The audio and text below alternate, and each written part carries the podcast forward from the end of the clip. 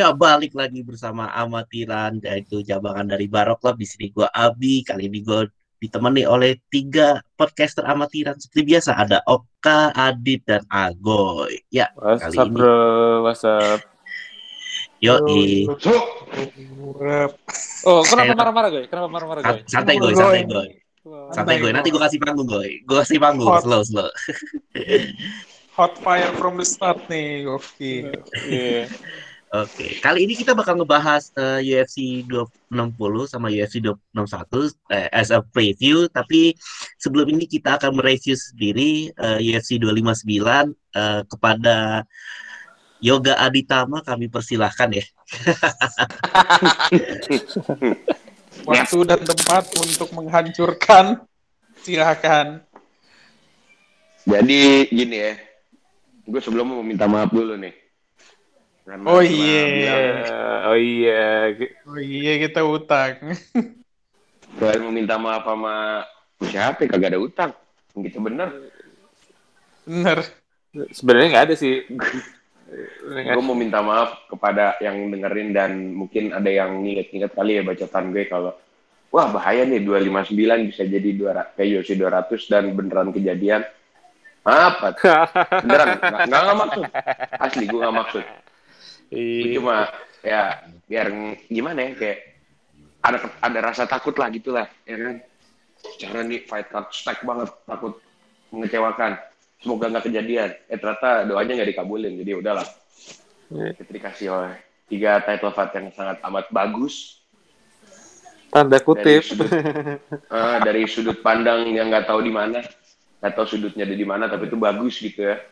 Yang pertama ada piala, ini fight dengan piala apa nominasi piala Oscar dengan best male performance dari Aljamain Sterling.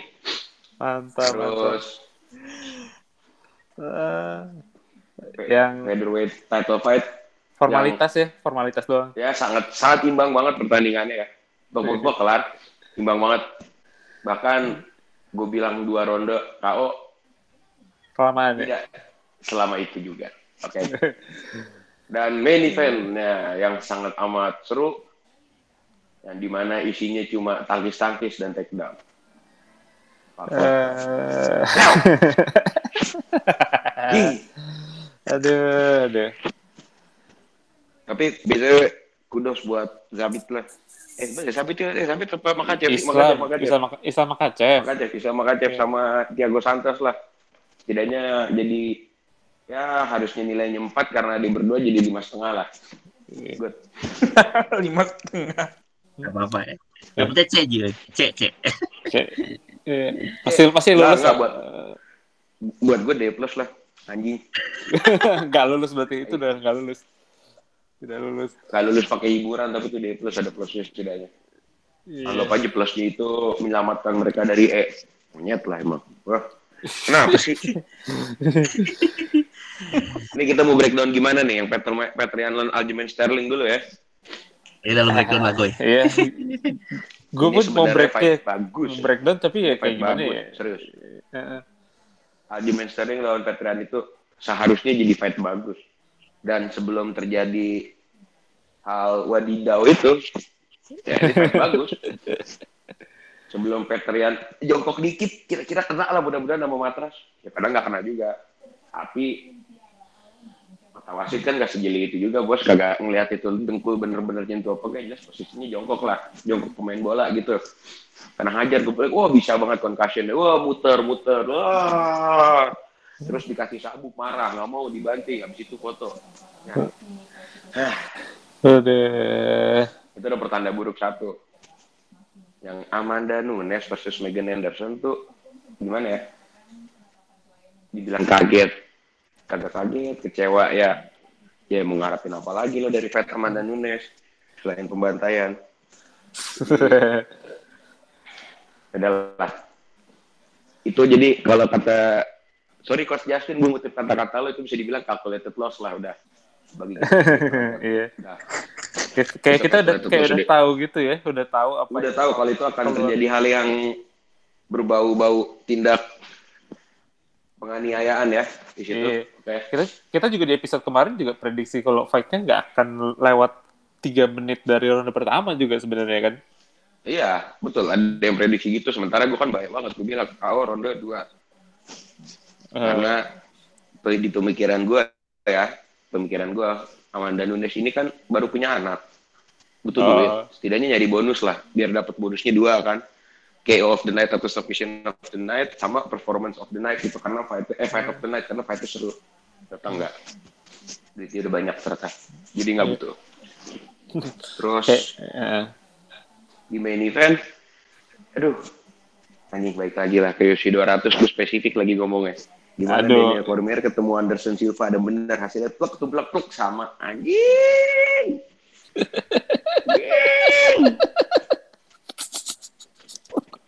aduh, aduh, aduh, per- aduh perut gue, anjir. Eh, gue, gue, gue. Gak imbang ini sebenarnya. Kayak apa ya? Kayak kita kita ngarepin fight yang mungkin seru ya karena hype-nya yang dua champion di dua week, dua week berbeda gitu kayak bertarung satu sama lain. Betul. Tapi sama kemarin tuh Kak, ada tambahan Kak selain fight dari dua champion Kak yang bikin hype. Unbeaten streak-nya ya? Bukan, saya pernah gue lihat dengar di salah satu portal berita M M A entah di Below the Belt apa yang dikutip atau di K J A K atau E S P N M M A gitu. Jadi si pelatihnya City Street eh, City Kickboxing ini bilang taktik Adesanya adalah untuk menet, apa untuk ngalahin dia, bukan jadi sekuatnya. Makanya gue nggak naikin beratnya Adesanya, gue tetap dengan ah, iya, iya. dia gitu kan. Jadi hmm. ekspektasi gue ketika mendengar itu, gue Adesanya udah pasti nggak bakal main dekat, pasti main jauh berusaha menetralisir.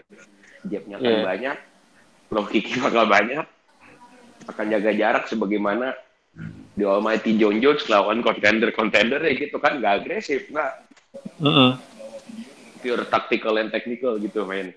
Yang terjadi ternyata dia chilled ngeliat Jan Blachowicz, fuck gak yeah. hmm. Dan Blachowicz juga nunjukin kalau dia powernya tuh kayak mungkin pound for pound termasuk yang paling gede juga ya dibanding uh, dibanding kalau untuk light heavyweight mungkin yang paling gede lah kita lihatnya. Kalau dilihat yeah, dari pound yeah. for pound, uh, mungkin rivalnya kayak mungkin kayak Ngannou in terms of like uh, striking power. Cuman kalau kayak overall power sih emang kelihatan dia salah satu yang top lah di U F C ya. Betul. Ditambah hmm. lagi lawannya underweight kemarin kan. Iya. Yeah. Edit itu uh, hmm. Adesanya beratnya berapa kemarin? Kayaknya satu nggak nyampe dua ratus ya? Bukannya dia sampai nyampe dua ratus tiga atau dua ratus tiga dua ratus pas apa? Oh iya. Mas dua ratus. Kukira dia stuck nyampe, di dua ratus. Nyampe cuma ya segitu. Tahu gue pada waktu jauh ya, berarti sekitar dua ratus lima. Agak jauh dari standarnya bukannya? Si Iya, iya agak jauh. Setahu gue dua ratus sampai seratus sembilan puluh berapa gitu. Gue ingatnya iya, seratus sembilan puluhan kan? Sih. seratus sembilan puluhan gitu. Jadi underweight ya? Underweight iya, yang pasti lawan rek banget. Iya, Jan aja udah badannya udah udah tebek gitu kan yeah. menurutku. Kayak yeah, udah Jan, banget. Jan aja pas uh, weight in kan dua ratus lima pas, tapi pas fight-nya itu dia pasti lebih gede dari itu. Jadi kayak itu udah berapa dua ratus dua puluh lima itu Kak. Iya, hitungannya udah heavyweight itu kalau misalkan pas fight-nya. Ya beda kelihatan ketawa sih. Eh, gimana desa? Hopeless. Sudah tidak bisa ngapa-ngapain sebenarnya sih kalau menurut gue, bukan nggak bisa ngapa-ngapain yeah. sih kalau main eventnya menurut gue kayak apa ya, plain aja nggak sih kayak ya udah iya, sih. Yeah. Nah, itu fight U F C di tahun dua ribu enam mungkin begitulah standarnya. Fight jadul ya. Iya yang tanding Forrest Griffin, nah kayak gitu tuh kurang lebih tuh. Wah yeah, yeah, yeah. oh, persis, persis asli. Bukannya kredit lah buat yang Blachowicz, Blachowicz tuh jago lah, cuma dia juga mungkin rada hati-hati kali dengan counter-counter ajaibnya Adesanya kan dan Fist of Fury-nya segala macam. Jadi dia lebih fight smart, sementara Adesanya kelihatan kayak anjing nih orang gede banget, grogi dah gue. Ya udah. Assalamualaikum. Hmm. Bah. Jadi yeah, you, uh. ada satu poin plus yang bisa gue ambil tapi dari fight ini. Apa tuh? Satu poin plus, bener-bener satu ya? Iya, Pak. Apa tuh? No more Jon Jones versus Israel Adesanya. Stop. Ya, ya. Oke. Okay. Abis. Gue gue juga setuju sih. Apa begitu nah, nih? Itu doang nilai baiknya. Stop. Gak ada lagi. Jon Jones Adesanya, Jon Jones Adesanya, Adesanya bisa ngalahin Jon Jones. Ah. Ah. ah. ah. Lita ah. Kayak ya, sebenarnya ya. Dan tapi sebenarnya juga kayak pertarungan apa kayak orang bilang Jon Jones lawan Adesanya itu kan cuma kayak ke, kayak mereka punya kesamaan aja gitu kan, kayak mereka petarung yang punya reach-nya panjang, terus kayak mereka nggak kayak termasuk skinny di heavy apa di weight class-nya mereka kan. Ya. Ya, jadi mungkin kesamaannya ya, tapi kan paling... sudah ada perang kata-kata kalimat antara mereka berdua kan di media sosial Twitter kesayangan kita itu kan. Iya. Yes, yes itu. Kayak mereka mah goreng-goreng oh. aja kayak orang ngasih isu-isu kayak gitu kan. Sama satu lagi sebenarnya losernya di fight ini selain Adesanya. Itu lawannya Adesanya terakhir Paulo Costa. Kenapa? Dengan balik lagi ke apa yang pernah gue bilang di episode itu. Iya. Jangan sekali-sekali lu jabanin dia main striking. Terbukti kan sama Jan dihajar, tubruk-tubruk-tubruk, pepetin tembok, banting bawah, banting bawah. Sekarang gue tanya posisinya di situ ketika fight Adesanya versus Costa. Yang underweight siapa, yang, yang overweight siapa? Yang underweight itu harus ini kayaknya Adesanya ya atau nah terus betul uh. yang overweightnya Costa kan. Oh dia oh, overweight. Yang black belt siapa? yang, yang white belt yang nggak white belt juga sebenarnya purple belt lah. Yang masih sabuk purple siapa? Tapi kenapa dijabanin main atas dan hasilnya? Wah, iya, iya, iya. Gimana nih?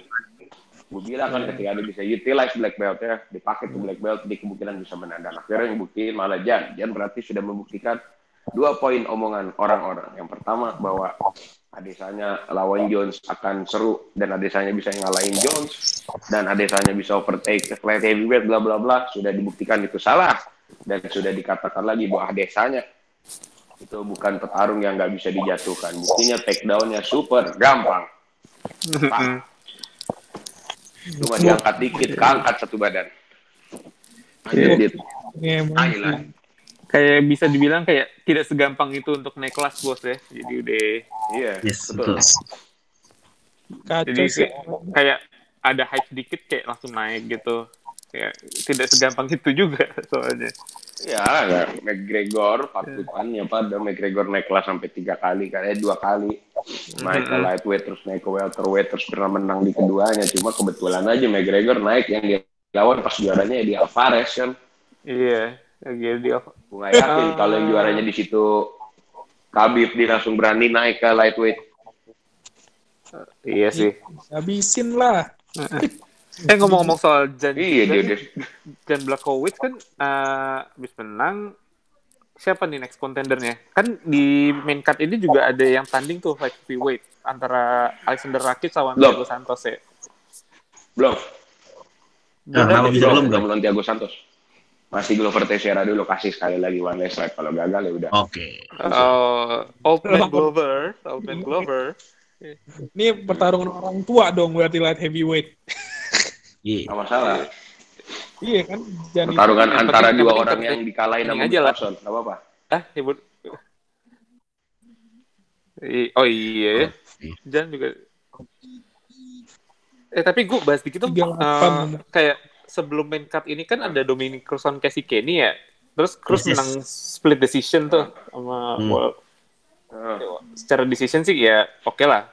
Cuman yang menariknya tuh dia pas interview setelah pertandingan Dominick Cruz nge-call seseorang nih. Oh iya, gue gak sadar loh. Dia oh, call iya. Hans, Hans Molenkamp.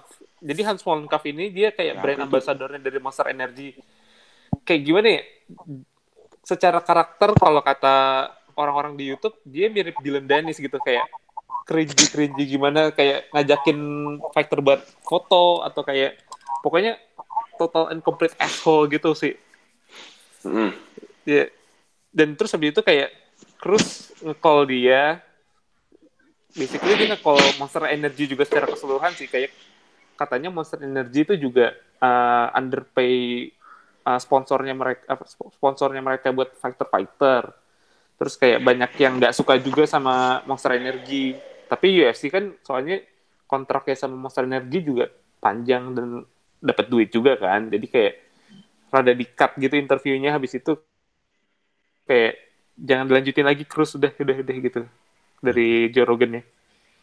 Gue juga gue juga bingung aslinya kayak hmm. kenapa pas uh, di postingan U F C di, uh, Dominick Cruz menang, tapi di komen-komennya kayak uh, best post-fight interview in the, of the year, atau kayak Hans Molenkov uh, has just uh, got his career got ruined, atau kayak gimana-gimana. Kayak menarik aja gitu, kayak gue juga sempat penasaran siapa sih Hans Molenkov ini, jadi gue coba cari-cari, ternyata kayak ya an asshole as, uh, sebagai kesimpulannya. Hmm. Nah, tapi cuma fight kayaknya fight nggak bakal kejadian juga kak. Iya juga sih. Fight lucu-lucuan kalau. Eh Dominick Cruz berarti naik rank lagi dong nggak? Uh, Udah O T W top. Ya kemungkinan bakal naik rank lagi sih Goy, kalau menurut gue Goy. Uh, O T W top sepuluh lagi ya? Mungkin mungkin mungkin. Iya dia udah top sepuluh lagi. Stack berarti sekarang nah. Uh-huh. Sip fix bantam oh. Witch stack. Oke okay. oke okay, karena review dua lima sembilan kelamaan deh, udah cukup banyak, kita pindah move on ke review eh, preview dari U F C dua enam nol yang uh, main main eventnya itu adalah Miocic versus Francis Ngannou, which is uh, a rematch ya, yang terakhir dimenangin nomor dua uh, yang terakhir dimenangin Miocic. Uh, terus juga di undercard-nya ada Alexander Volkanovski versus Brian Ortega, Tyron Woodley, which is fighter yang paling gak gue suka ya. Bosen soalnya. Lawan Vicente Lupi, Sean O'Malley, Thomas mm-hmm. Almeida, dan Kamaru versus Jamie Mulerke. Uh, gue di, kalau menurut gue sih, uh, pendapat gue sendiri U F C dua enam nol ini mostly banyak fighter yang gue belum paham ya. Mungkin ada uh, yang bisa mau jelasin mungkin ke teman-teman dengar. Karena, karena, karena di dua lima sembilan fighter-fighter yang bagusnya udah pada ditaruhin semua sama di Fight Night Fight Night punya nama bukan berarti bagus. Nah, punya nama tapi belum berarti dia emang fighter yang cocok secara namanya juga gitu. Tapi cuman dia punya iya. nama yang di dua enam lima sembilan gitu. Saya bilang bagus, ingat baru kita bilang hasilnya gimana tadi? C plus. C plus. Jadi secara secara hype bisa aja kayak A plus, tapi belum tentu fight card-nya bakal kayak gitu di kenyataannya. Ya setidaknya ngejual. Ya, tapi sebenarnya dua enam nol pun juga ya as fight card sih oke okay juga sih, tetap oke. Okay. Ada Sean O'Malley, aduh, gue gimana ya? Gue juga mix back mix back gitu saya Sean O'Malley. Di satu sisi kayak gue pengen ngeliat dia kayak naik ke bantamweight ranking juga sih, cuman kayak dia kadang naik kadang turun gitu sih, kadang hype-nya naik juga, kadang ya kecewain gitu. Tapi Sean O'Malley itu tau gue dalam menang dalam kalah fight itu pasti seru gitu loh. Iya, iya. Kalau gue boleh buat comparison dengan W W E lo kayak nonton match Finn Balor seru aja terus. Oh, boleh iya. Katain resultnya jelek buat storyline, nontonnya enak aja kayak gitu. hmm. Oke okay. Nonton Sean O'Malley, Sean O'Malley ya, itu yeah. boleh lah itu buat mengisi waktu sambil nunggu. Karena Sean O'Malley ini kan juga masih dua puluh lima dua puluh enam tahun kan, jadi oh, iya, masih, yes. masih muda banget. Hmm. Jadi emang U F C pengen ngangkat Sean O'Malley ini yang emang masih muda dan kayak secara fight juga entertaining untuk naik ke rankingnya bantamweight, which is yang bantamweight kayaknya udah mulai dikit-dikit. Iya, bantamweight juga udah mulai rada-rada tipis juga soalnya. Nah, malah kagak menurut gua kak. Bantamweight ini lagi tipnya sekarang dibandingin zaman Renan Berau. Jadi interim champion terus Dominick terus kena kaki gajah. Oh, oh iya. Berarti kan di bawah Yan ada Sterling yang naik jadi juara, iya. Hmm. Terus Sanhagen, Sanhagen, siapa lagi? Dillashaw mungkin balik Marlon. lagi. Marlon Moraes. Marlon Moraes. Yes, Jose Aldo, okay. Uncle Frankie, baru oh, tadi dan tadi dibahas Dominick Cruz, terus Sugar Sean O'Malley, banyak tuh bantamweight. Iya, secara namun juga banyak. Cuman mungkin kalau untuk clear cut yang jadi kontendernya selain mungkin Moraes atau Steinhagen kayak belum muncul lagi aja. Ya gimana, lu jangan bandingin sama lightweight. Kalau sama lightweight, iya semua bisa jadi contender, dan itu juga jarang kejadian. Nah, itu iya. Terus bertahunan sekali, kayak light heavyweight U F C di dua ribu sepuluh, iya siapa aja bisa jadi contender di situ. Semua nama ngumpul di situ.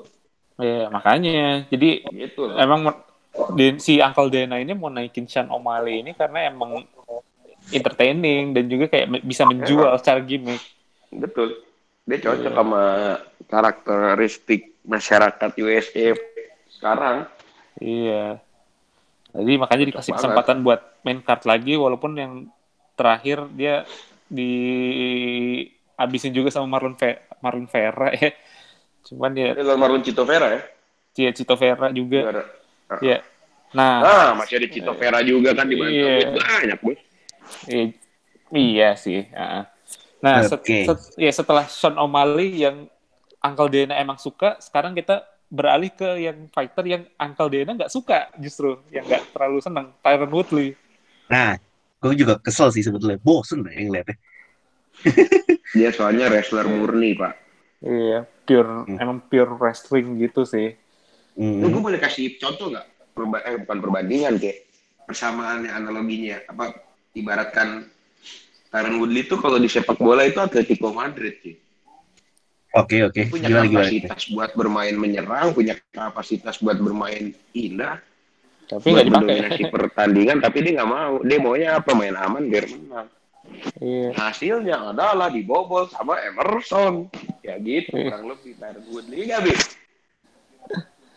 By the way, uh, oke, okay. Dit, kenapa Dit? Uh, Ya Tuhan, gue lihat habis lihat ininya apa fight card-nya ya.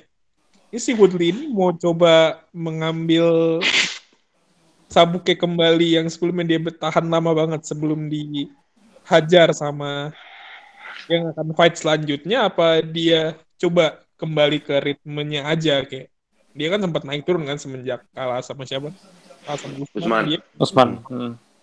Kayak sempat menang kalah, menang kalah. Gue gak lupa si fighter tapi kayak dia kan emang beberapa kali kan fight kan. Sampai setelah dia, Usman dia kalah dua kali sih. Lawan iya, Colby uh, sama Burns. Gilbert Burns. Ah uh, iya kan, menurut gue kayak nanti dia ini emang sekarang dia posisi itu mau, dia mau ngapain sih? Gue kurang paham sih dengan dia. Sorry, sorry.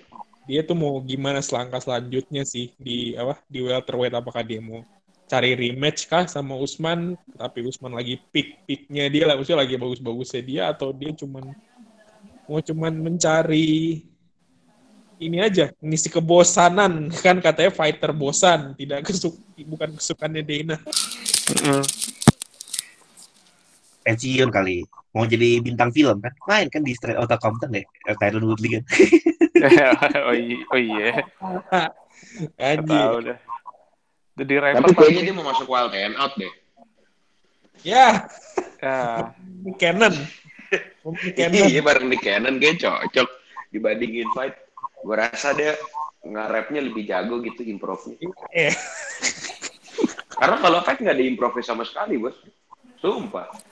Yang bikin gue kaget, cuma itu doang.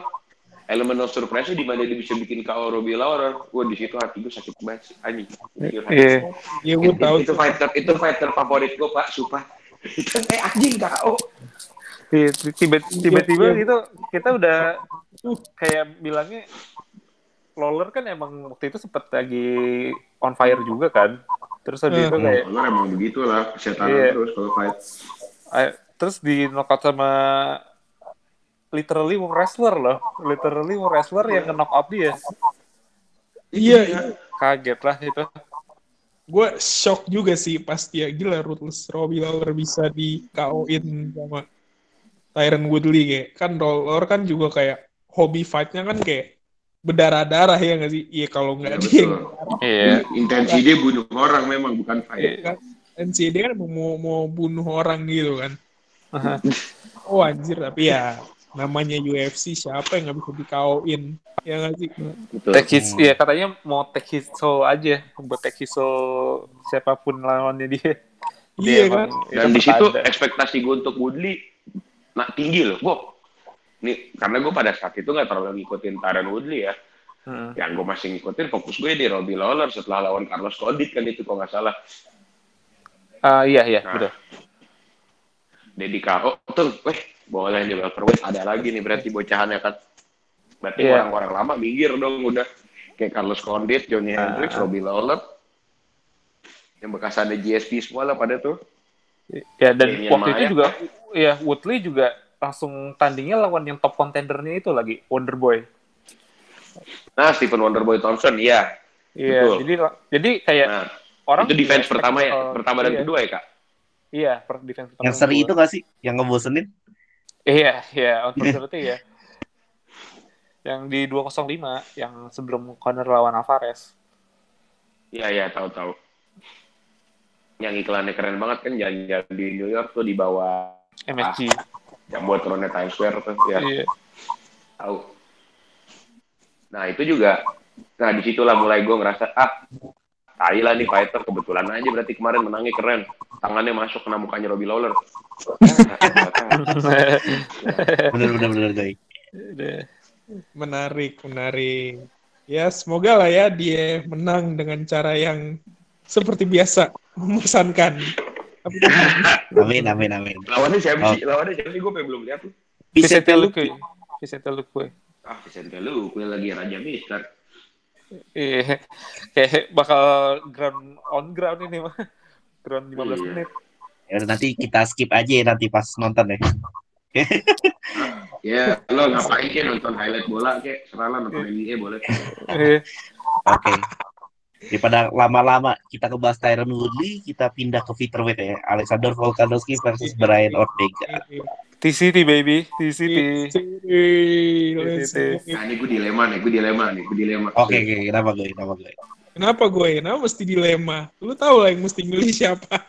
Katanya lu nggak suka sama Volkanovski. Iya. Nah, ya, nah ini, ini bos, tapi bos, ini bos. Iya, yeah, gue benci Volkanovski ketika setelah fight kedua kemarin kan lawan Max. Dendam, masih ya, dendam. Gue akuin, dia bukan juara yang sesungguhnya. Oke, okay. harusnya yep. dia kalah. Tapi hmm. kalau dia nanti kalah sama Ortega, lawan selanjutnya Ortega lu udah tahu siapa kan? Max Holloway. Nah, gue nah, pengen nah. ya Max Holloway menang di fight ketiga nanti ngerebut sabuknya langsung dari Volkanovski. Hmm.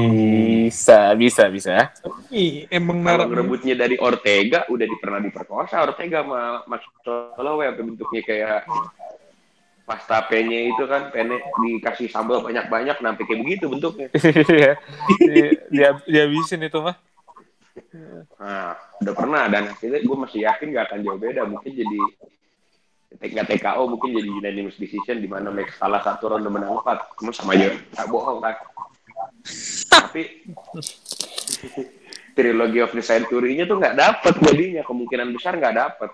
Karena, maaf ya, gue nggak ngeremehin Max Volkanovski, eh, apa Alex Volkanovski, cuma melihatnya kayak eh fighter generik. Kalau sekalinya kalah habis sudah. Yeah. Daudeno White kan, udah ada fighter nggak jelas satu tapi masih jadi juara nasibnya kalau kalah bisa kayak Tyron Woodley itu nanti. Jadi jadi gatekeeper gitu ya paling ya? Eh, nggak juga, jadi right dong, bukan gatekeeper, bagian dia cakap-cakap sama yang bawah-bawahnya lagi nanti. Iya, gatekeeper namanya. Jadi kayak lo jadi fighter di top ten yang gatekeeper tuh Robert Robert Whittaker tuh gatekeeper ya, orang nggak bisa naik semua ketahan sama dia. Iya. Iya, abis dihabisin semua yang bawah-bawahnya. Tapi dia nggak lawan-lawan yang di atas dia, ngejagain yang di bawahnya terus ya gatekeeper. Tyron Woodley. Kalau dulu kan get, kayak gatekeeper gitu kan sebenarnya kayak cowboy gitu kan. Hmm. Gatekeeper. Cowboy Sharon kan juga begitu lawan Afrika di bawahnya buset. Iya. Jahat. Terus itu lagi sih biasanya tuh heavyweight overeem ya. Kalau mulai itu overeem overeem. Overeem juga tetap overeem sama Junior Cigano. Ya. Iya. Terus kalau di lightweight dulu ada Jim Miller mungkin bisa digila. Iya. Yeah. Buat jagain ini T C T lebih tinggi tapi kayak semua ininya jauh sih sama siapa sama Volkanovski. Oke dia tipikalnya submission battle, submission fighter ya, soalnya persentase submission yeah. lima puluh persen si Volkanovski kan nyarinya lima puluh dua persen decision katro ya? Iya. Oh, masih kira decision katro. Siap pun. Ya, ya, si Alex Volkanovski tujuh puluh satu koma lima. Tapi di leg range-nya si Brian Ortega menang tiga inci sih. Hanya nih di sini dia emang apa? Kayaknya emang tipikalnya nih dua fighter sih kalau gue lihat sih beda ya. Hmm. Iya. Yeah. Kayak attempt grapplingnya pun juga. Tapi masih banyak kan Alex Volkanovski ya. Mungkin dengan fight lebih lama waktunya, jadi ya dia bisa ada apa waktu buat nge-submission ini si even submission lima puluh persen, tapi si Brian Ortega takedown average-nya cuma nol koma lima satu per lima belas menit, akurasinya enam belas persen. Kayak masih bagusan Alex kemana-mana sih menurut gue. Ya gue nggak tahu ya nih kalau emang pertarung ini kayak nggak bisa ditebak sih. Mm. Ah, karena kan abisnya standing rear naked choke ntar sama Ortega nggak usah pakai di takedown. Iya. Yeah. Ini bisa jadi kan dia kalahnya di win kan. Gue sih expect sih. Ya ini sih fight-nya sih menurut gue sih decision udah sih decision soal sih. Van Ortega kayak sebentar banget kalau fighting average fightingnya sebelas menit itu berapa cuma dua ronde anjir. Iya. Yeah. Ronde lewat satu lah. Wah, nah. Iyalah kurang lebih lah ya satu. Ayo kalau ya, tapi kemarin sih lawan Chen Sangjung tuh menangnya gimana ya lupa nih. Decision Ortega. Di decision telak gitu. Oh iya, mutlak nggak dikasih ngapa-ngapain ya? lima puluh empat lima nggak sih? lima puluh empat lima semuanya. Kayaknya. Oh, oh iya, lima puluh empat lima semuanya. Jadi dominan. Tanpa knockdown berarti ya? Iya. Nggak tahu sih ada knockdown atau kagak. Menarik nih, oh, menarik. Tapi kayak narasi mau diarahin ke si Bless kayaknya ya, biar dia kembali lagi. Kalau misalkan Brian Ortega yang menang ya, menurut gue sih akan baik lagi ke Max Holloway buat duel lagi sama Brian Ortega. Ya nggak sih? Pastinya, iya pastinya sih bakal benar, benar. Ke Holloway lagi. Fight kedua lah pasti. Dan Fox akan lawan yang di bawahnya dulu buat naik lagi supaya bisa ketemu Ortega, eh ketemu Max yang ketiga. Tapi gue, gue pengen tetap Max Holloway yang ngerebut sendiri sabuknya sih dari Volkanovski. Nah, Volkanovski lebih dapet gitu. Iya. Kalau Amin Ortega menang, Volkanovski lawan Zabit lah nih deh. Lawan Zabit kasih. Habis baru.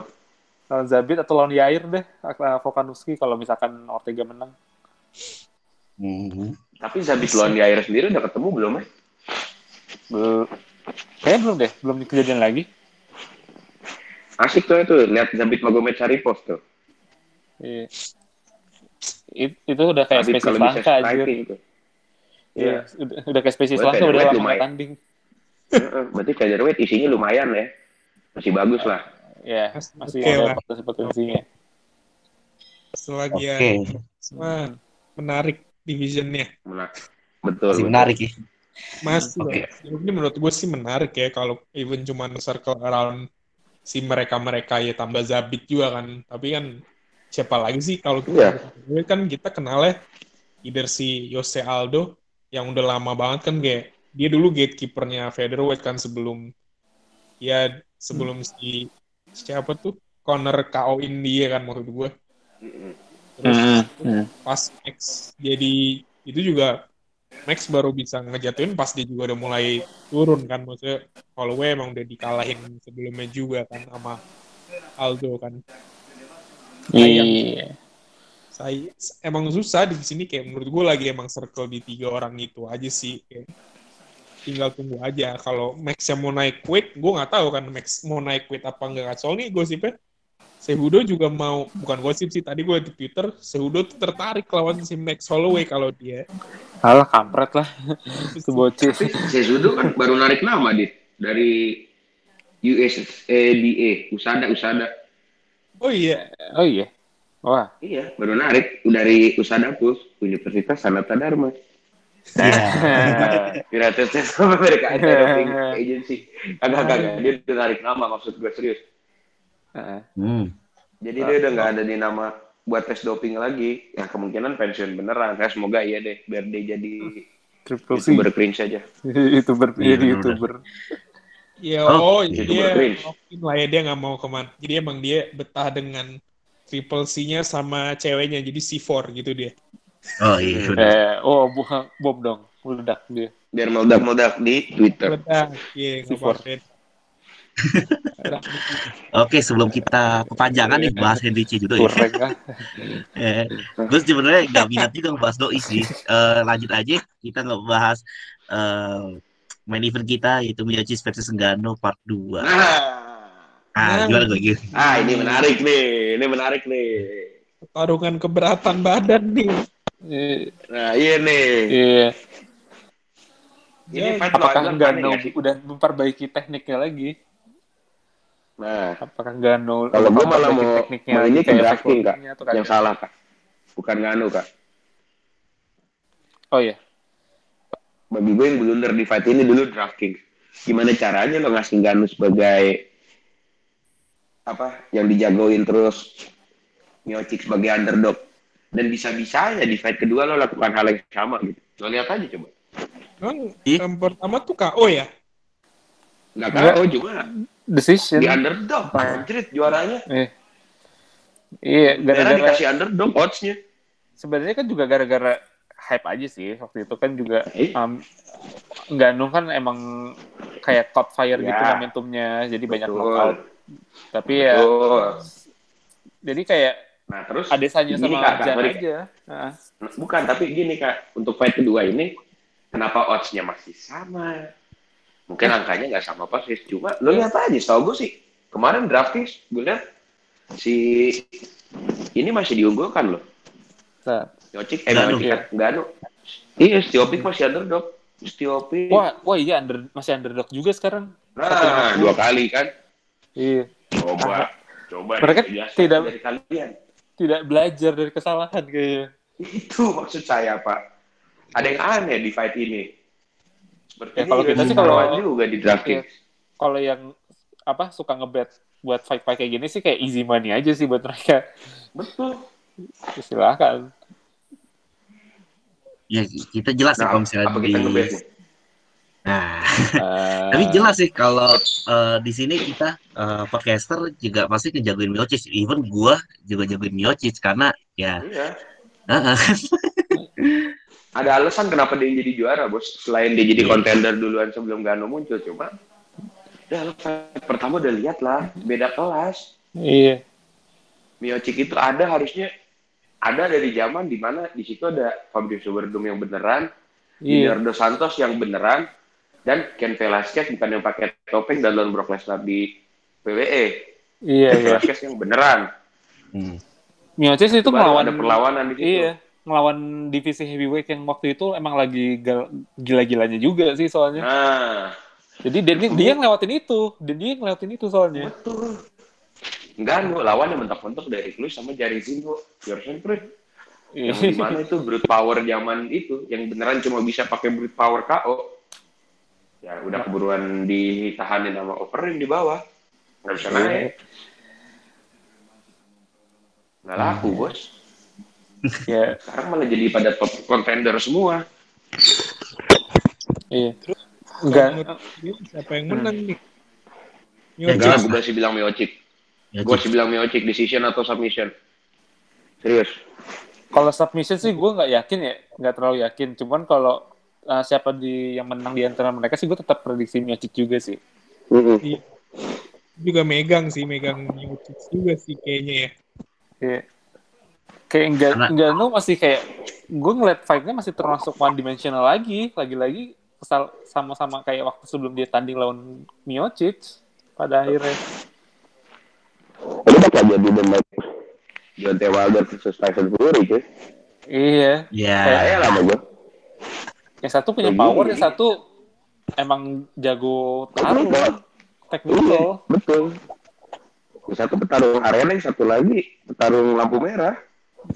Asal dia mau kasar gue. Iya bener ya. Uh, Tapi uh, ini nih, kan ini kebetulan kita perempat nih megang uh, Miocic semua nih. Hmm. Uh. Nah, kalau let's say Ngannou menang, nazarnya apaan? Dah. Gue gak mau minta maaf, yang jelas kalau dia menang, gue bilang dia oke, apapun itu bentuk menangnya. Oke, oke, oke. Apapun yang kalah menjadi jinx. Jinx banget. Barok jinx. Enggak, enggak, tuh kemarin kebetulan aja. Betul, kata gue katakan kali ini enggak. Selama selama kita tidak menyebutkan dua kata terlarang itu, ya kita baik-baik aja, enggak ada kan ada jinx. Hmm. Tapi sih harusnya bisa lah ini Mas Stipe lah, menang lagi lah. Tapi ya, dia sih, iya. Gue setuju. Siapa? Ya paling take ya, gue decision sih. Gue nggak bisa. Betul. Sampai take down kayak nggak sulit ya, soalnya si grappling Ngannou ya kalau bilang one dimensional iya sih, kayak dia nggak suka banget main grappling di bawah. Dia kayak. Itu. Hmm. Tapi dia ada win ya, by coklat, kan? Win by submission nol persen. Si uh. Nggak pernah gitu dua puluh tujuh persen dari fight-nya, makanya gue gabung dan si mereka nih petarung yang belum lama, average fight time-nya cuman dikit ya, soalnya kan si Koh itu lawan Cormier, lawan Miocic, Miocic juga di K O-in kan. Hmm. Iya. Dan harus dibalas K O lagi dua kali. Iya kan, jadi kayak emang mereka tuh nggak nyari main lama-lama, soalnya average fight time-nya aja.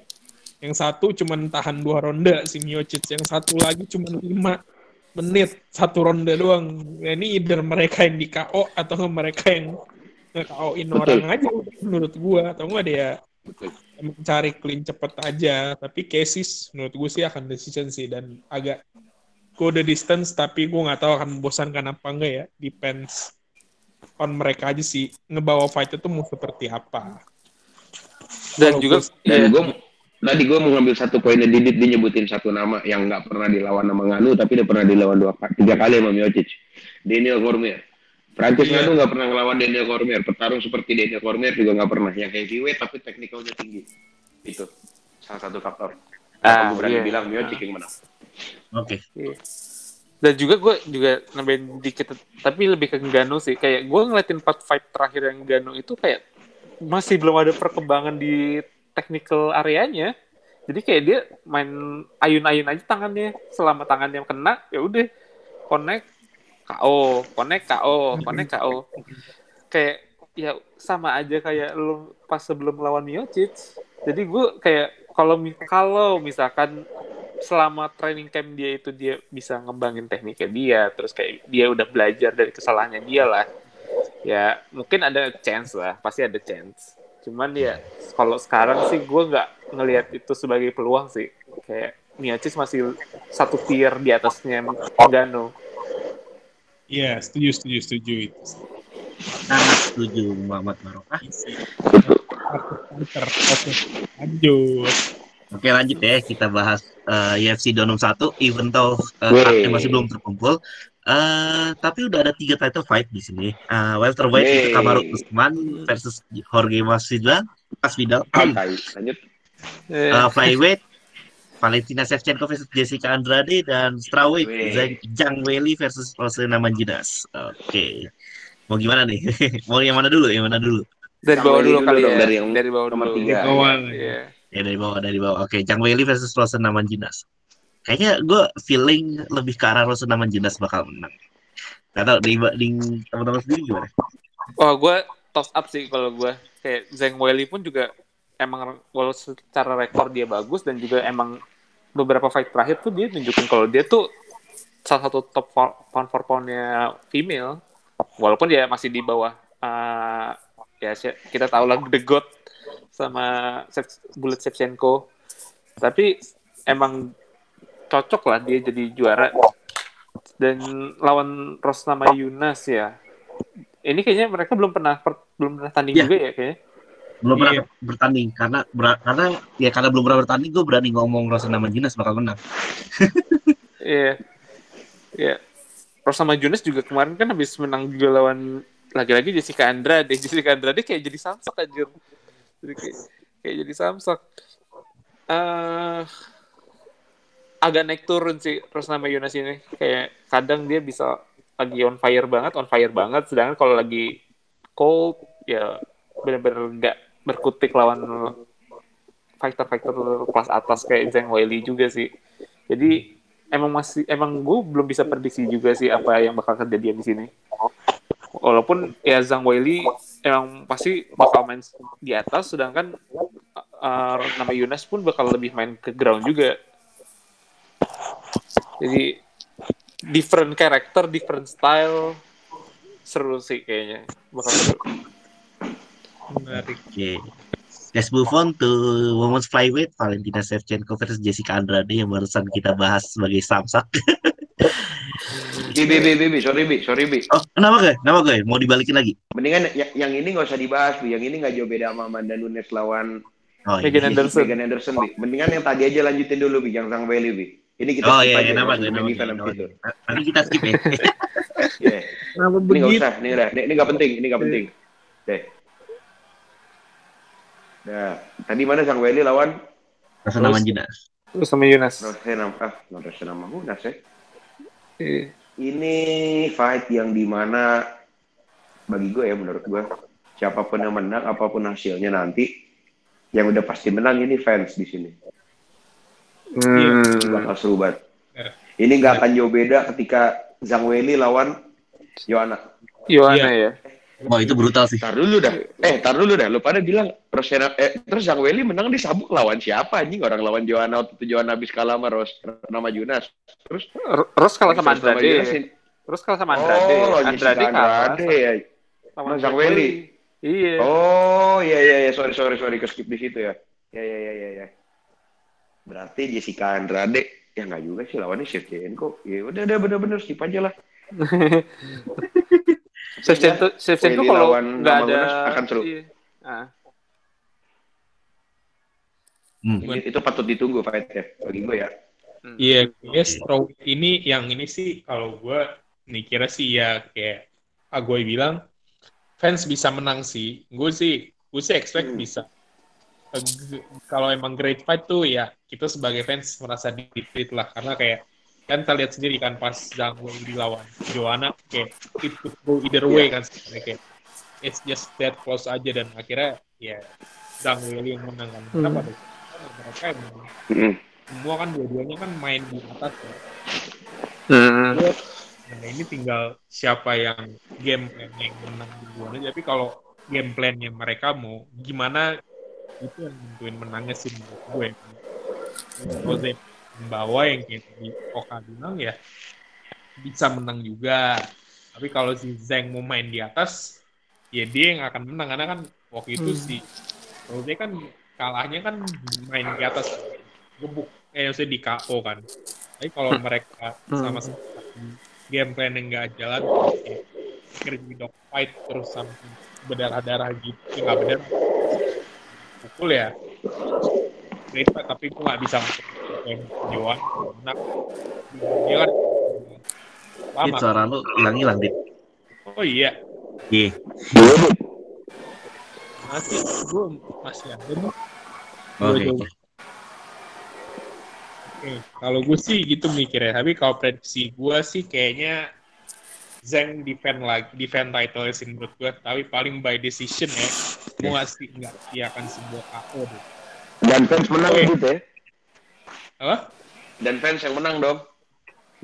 Yeah, kalau fans decision yeah. Seru. Iya yeah, paling decision dengan great fight, gue sih berharapnya seperti itu ya. Tapi kalau Rose hmm. kena K O, berasa it's not a surprise juga sih menurut gue. Oke. Okay. Yeah.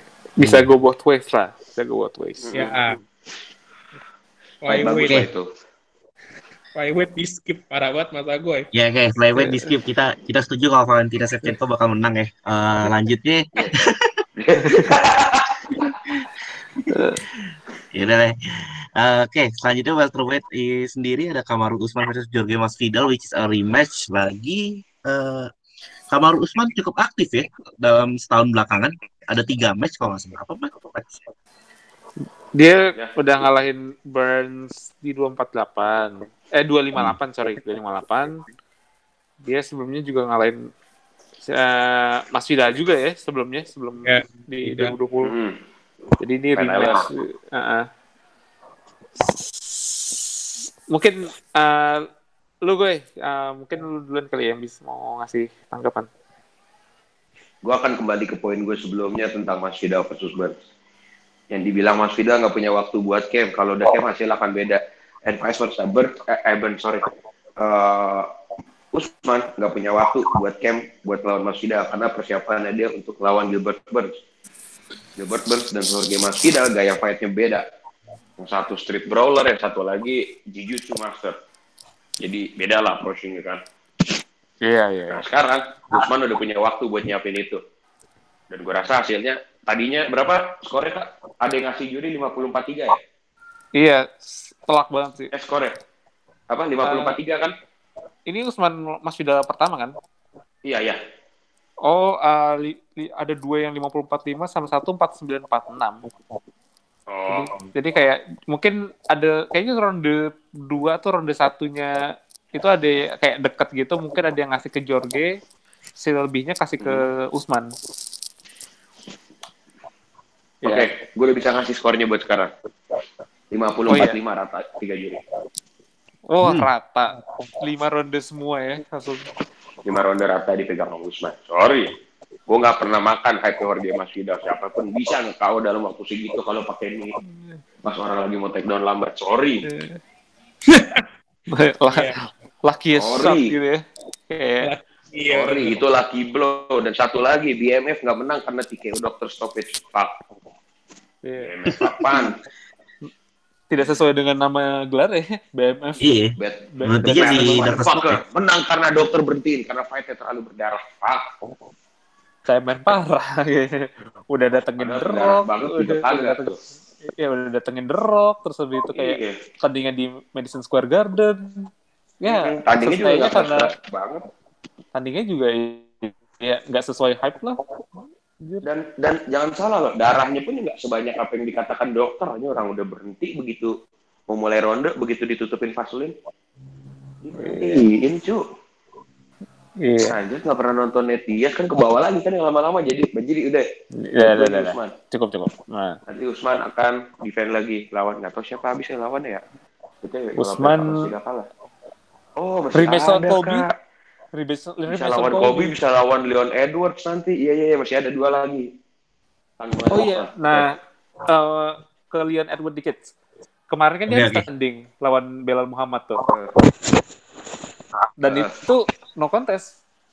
Ya. Jadi nggak... Ya, colok nggak colok iya. Gak perlu ya. Gue colok mata lo ya, gue colok mata lo. Colok nggak perlu. Jadi, kayak beberapa pertandingan terakhir itu emang iya sih banyak pertandingannya anti klimaks banget ya. Membalikin lagi ke lima puluh sembilan iya. Si anjir. Lagi iya lagi lagi lagi ada taruh taruh ilegal nih kenapa diskualifikasi sementara colok jadi no contest ya B T W.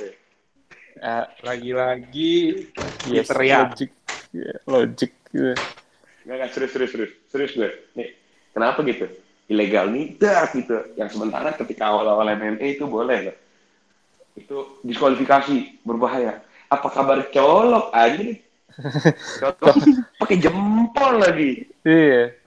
Terus gue sempat lihat uh, postingannya Belal Muhammad juga kayak bekasnya tuh bekas sempar gitu, ipoknya bukan kayak iya. Berdarah dikit dulu itu langsung kayak kebuka enggak. Gitu. Lah jempol masuk. Iya. Cuman dicolok itu mah disodomi matanya. Gimana dong? Walaupun gue gak nonton fight-nya sebenarnya sih, gue cuma lihat colokannya itu doang. Emang fight-nya seru ya? Ah, gak tau, gue juga gak nonton. Gak tertarik ya. Iya. Fight asal. Gak, gue dapet hype-nya. Nah, berarti kan kemungkinan sih kalau misalkan Usman bisa defend kan berarti kemungkinan besar lawannya Colby sih. Paling gede. Colby dulu ya. Colby dulu. Hmm. Baru Leon. Selebih, selebihnya ya kita lihat dulu Leon bakal kayak gimana.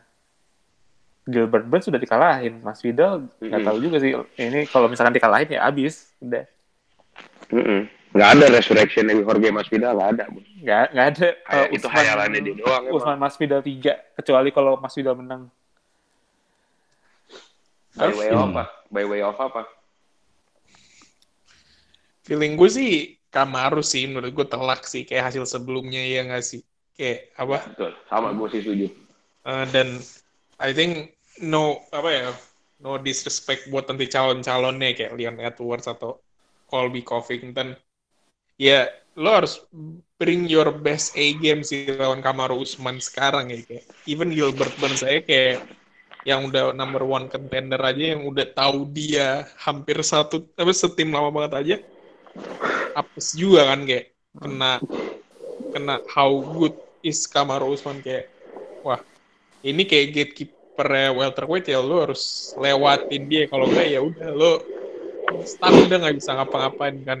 Tapi ya gue rasa gue nggak mau buy H P Jorge Masvidal itu.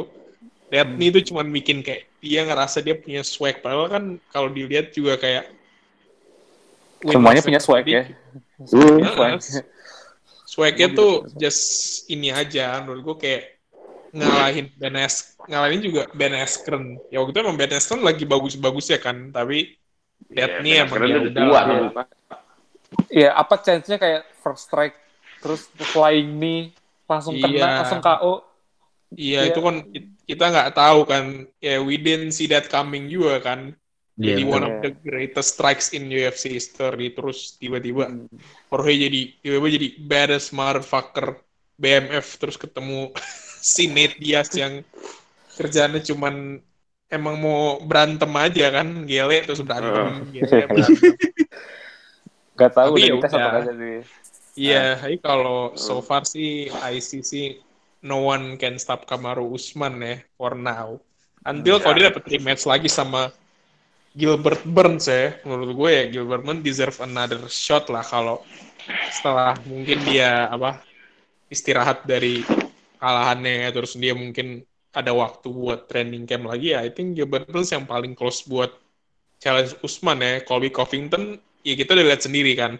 Jadi samsak, jadi P tiga K-nya di U F C ya, betul. Ya gue nggak tahu nih Leon Edwards how good is ya, kalau emang dia bisa provide a challenge nanti ya should be good sih menurut gue. But Usman takes the win easy menurut gue, easy. Tapi gue punya bertanya Dit, buat lo Dit. Kenapa? Kalau misalkan si ya Mas Vidal anggap aja akan lewat lah ya. Terus nanti ya. Masih ada dua lagi, rematch lawan Colby dan lawan Leon Edwards. Taruhlah, misalkan itu semua sudah selesai. Udah dikalahin semua sama Usman dengan cara yang tak ada kontroversialnya sama sekali. Cuma sial ya. Aja bagi lawannya gitu. Iya. Kira-kira kartu as welterweight bakal keluar gak? Kartu asnya? Georges St-Pierre. Ya. Yoi. Oh, kira-kira. Si bapak itu... Kan alasannya gue nggak termotivasi kemarin nggak Usman belum bisa memotivasi gue untuk fight lagi kata dia kan gitu kan. Iya yeah, yeah. Benar-benar. Nah setelah abis kontendernya welterweight dan Adesanya masih di middleweight, jadi Usman nggak akan naik. Kira-kira si Pertapa itu bakal turun gunung. Oke okay, kalau nah, gue nggak kali ya kayak yeah. Udah regardless itu kan itu kan cuman menurut kalau gue mikirnya kayak people itu suka drag sem namanya what if what if lah kayak hmm. mungkin ya gue nggak tahu komunitas M M A sampai itu. Jadi kan emang sempet rame kan even kayak hmm. si Usman kayak pas habis post game post fight ditanya tentang Georges St-Pierre ya dia juga mau kan, tapi kayak I think from what J S P said and done kayak dia nggak perlu turun juga lah untuk membuktikan kalau dia tuh one of the best. Toh juga kayaknya si apa Usman juga apa kayak kalau dapet chance ya udah ayo, tapi kalau enggak dia juga nggak masalah kan, maksudnya dia merespek G S P sebagai yeah. Hall harus. Of Fame fighter uh-huh. dan harus. Gue nggak tahu G S P berencana turun lagi apa enggak ya, kayak harus lihat di interview dengan dia dengan Ariel Helwani apakah dia ada bahas atau enggak. Eh keng, gue rasa sih, gue rasa sih enggak. Nah, tapi gini ya dengan dengan dia nyapu welterweight abis gitu Usman. Iya. Yeah. Nggak akan ngega- apa, apa apa itu akan ngeganggu si legasinya J S P di welterweight nggak sih? Enggak, saya kan juga gue. Dengan proses yang sama sih. Enggak sih. Heeh. Ya. J S P berarti welter, ya. Emang welterweight aja yang kelasnya bagus di mana dapat juara yeah. juaranya juga panjang semua ya. Iya. Yeah. Yeah. Yeah. Panjang yeah. umur semua. Juaranya panjang umur semua lah, kita bisa ngomong dari Pat Miletic sampai Kamaru Usman yeah. lah. Iya. Okay. Ya, lebih ke situ kan. Nah juga gue nyambungin dari kata-kata Didit ya, tadi sih. Berarti kan kalau misalkan Kamaru Usman uh, ada menang lawan Masvidal, rematch lawan Covington, Berarti itu kan take at least kayak setahun lah kita bilang ya, setahun. Hmm? G S P pasti udah umurnya udah hampir udah empat puluh lah itu, udah empat puluh kayaknya. Jadi nggak akan turun gunung sih kalau menurut gue, karena emang uh, secara umur dia juga udah tahu lah empat puluh untuk turun gunung daripada gue bonyok-bonyok lagi, mendingan nggak usah gitu. Khabib nggak mungkin karena satu manajemen, kayak satu brotherhood gitu. Lawan kan Adesanya. Kan manajernya juga resek. Buktinya ya. Khabib lawan G C bisa satu manajemen. Uh, itu mah kayak kayak emang gajinya aja ya, gajinya yang ini sih kayaknya, gajinya yang pengen dapat gelar aja. Cuman ya si Abdul Aziz mah kayak ngatur-ngatur aja sih itu. Adesanya nggak, Adesanya juga enggak sih. Satu nah, lagi ya, satu lagi kemungkinan sih. Khabib kemungkinan bakal vacant title, dan vacant title itu bakal diperbutin sama uh, contender baru, which is kemungkinan besar Poirier sama Oliveira. Poirier sama Enggak. Oliveira. Karena Geji, ya karena isu isunya tuh Geji bakal ngelawan Michael Chandler isunya. Mm-hmm. Mm-hmm. Jadi oh, itu on the works kak, bukan isu kak? Iya, dan itu on the works loh. Jadi kalau mm. misalkan titlenya beneran vacant dan diperbutin buat vacant title, Poirier atau Oliveira bakal naik, bakal naik buat tanding. Nah, tapi kan udah di-book buat McGregor sama Poirier tiga. Ayo, ah, gua, gua immediately gua, gua, loh. Gue nggak perhitungin Conor lagi lagi itu. Iya. Nggak, itu immediately loh, serius. Ya, pasti immediately sih. Langsung, udah, setahu gue udah keluar tanggalnya deh. Tadi kemarin gue liat di E S P N M M A. Oh shit man, gue gue pun gue juga gue jadi bingung lagi tuh. Tergantung sama itu sih sebenarnya. Gue bingung sama isinya sekarang. Siapapun bisa jadi juara, siapapun bisa jadi contender. Iya. Ya sebenarnya welterweight juga sih, siapapun di kelas itu yang top lima bisa jadi contender. Secara kelasnya juga rata kan, stack terus nggak bisa kosong. Iya. Tergantung dari Khabibnya juga sih. Kalau misalkan Khabibnya beneran vacant title ya pasti bakal chaos. Poirier sama Oliveira. Oh, belum vacant titlenya ya. Nah kalau hmm, ini kan belum vacant. Kalau misalkan belum, kalau misalkan emang nggak di vacant ya Khabib mungkin lawan contender satu atau siapa lagi kalau misalkan balik dari retirement gitu. Lawan Michael Chandler biar juara lawan juara. Hmm. Siapa lagi mau dilawan? Ya, ya gimana ya? Menarik, menarik. Biar sapu, ya. biar, sapu, biar sapu bersih gitu ya, biar sapu bersih semua. Iya udah, yes. Biar pensiun beneran. Ya, udah kelar kok gitu kan. Iya. Menarik, tapi kalau gue sih si Chandler lawan G J tuh kapan ya? Kan on the works ya setahu gue. On the works, iya. Buat pertengahan yeah. tahun kan. Iya. So itu... maybe dua enam empat atau dua enam lima lah, dua enam empat dua enam lima. Heeh. Mm-hmm. Tapi enggak bakal main event deh. Iya. Hmm. Kayaknya tiga ronde deh itu. Oh tiga ronde ya, saya kan G J nomor dua bukannya? Yeah. Di Iya, cuma bukan, di dijadiin ini dia dijadiin pre eh, prelim sih opening di main card mungkin. Oh iya, sayang banget. Atau komen atau komen event aja, komen event. Iya. Komen event. Oh. Komen event juga kalau bukan title fight kan tetap tiga. Iya. Enggak lima. Kecuali kalau kecuali kalau jadi fight night uh, main event jadi lima ronde lah ya udah. Gitu enggak apa-apa. Iya, bisa, bisa, bisa. Soalnya kalau di U F C on apa gitu. Iya. Menurut gue sih. Soalnya kan U F C, U F C juga baru anjing. U F C kan baru kontrak juga sama A D C kan. A D C pasti mau kayak fight-fight bagus lah. Ya udah. Bisa jadi, bisa jadi nah, tuh, bisa jadi. Nih, ya gue punya gaji lawan Chandler di situ. Eh, di mana? Di A D C, Kak. Eh, iya, ada kontrak juga sama A D C. Gokil banget di stasiun televisi itu ya. Semua yeah. M M A disikat loh. Di T N T yeah. sekarang ada One Championship. One on T N T, lo lihat isi fight card-nya keren-keren B T W. Iya. Yeah. Terus U F C di A B C, Bellator di mana? Streaming ilegal. on, on, only fans.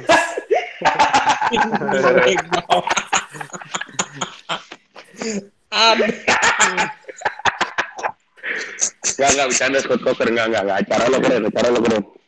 Isi nostalgia indah semua. Kayak tembang kenangan, tembang kenangan M M A ya. Iya, tembang kenangan Golden Memories isinya lah. Golden Memories. Apalagi ngeliat Chelsonen, Lord Tito Ortiz, Lenny Bellator yang bisa kan. Di U F C aja nggak mau loh. Sirkus emang, tapi tetap seru sih, men. Keren. Iya.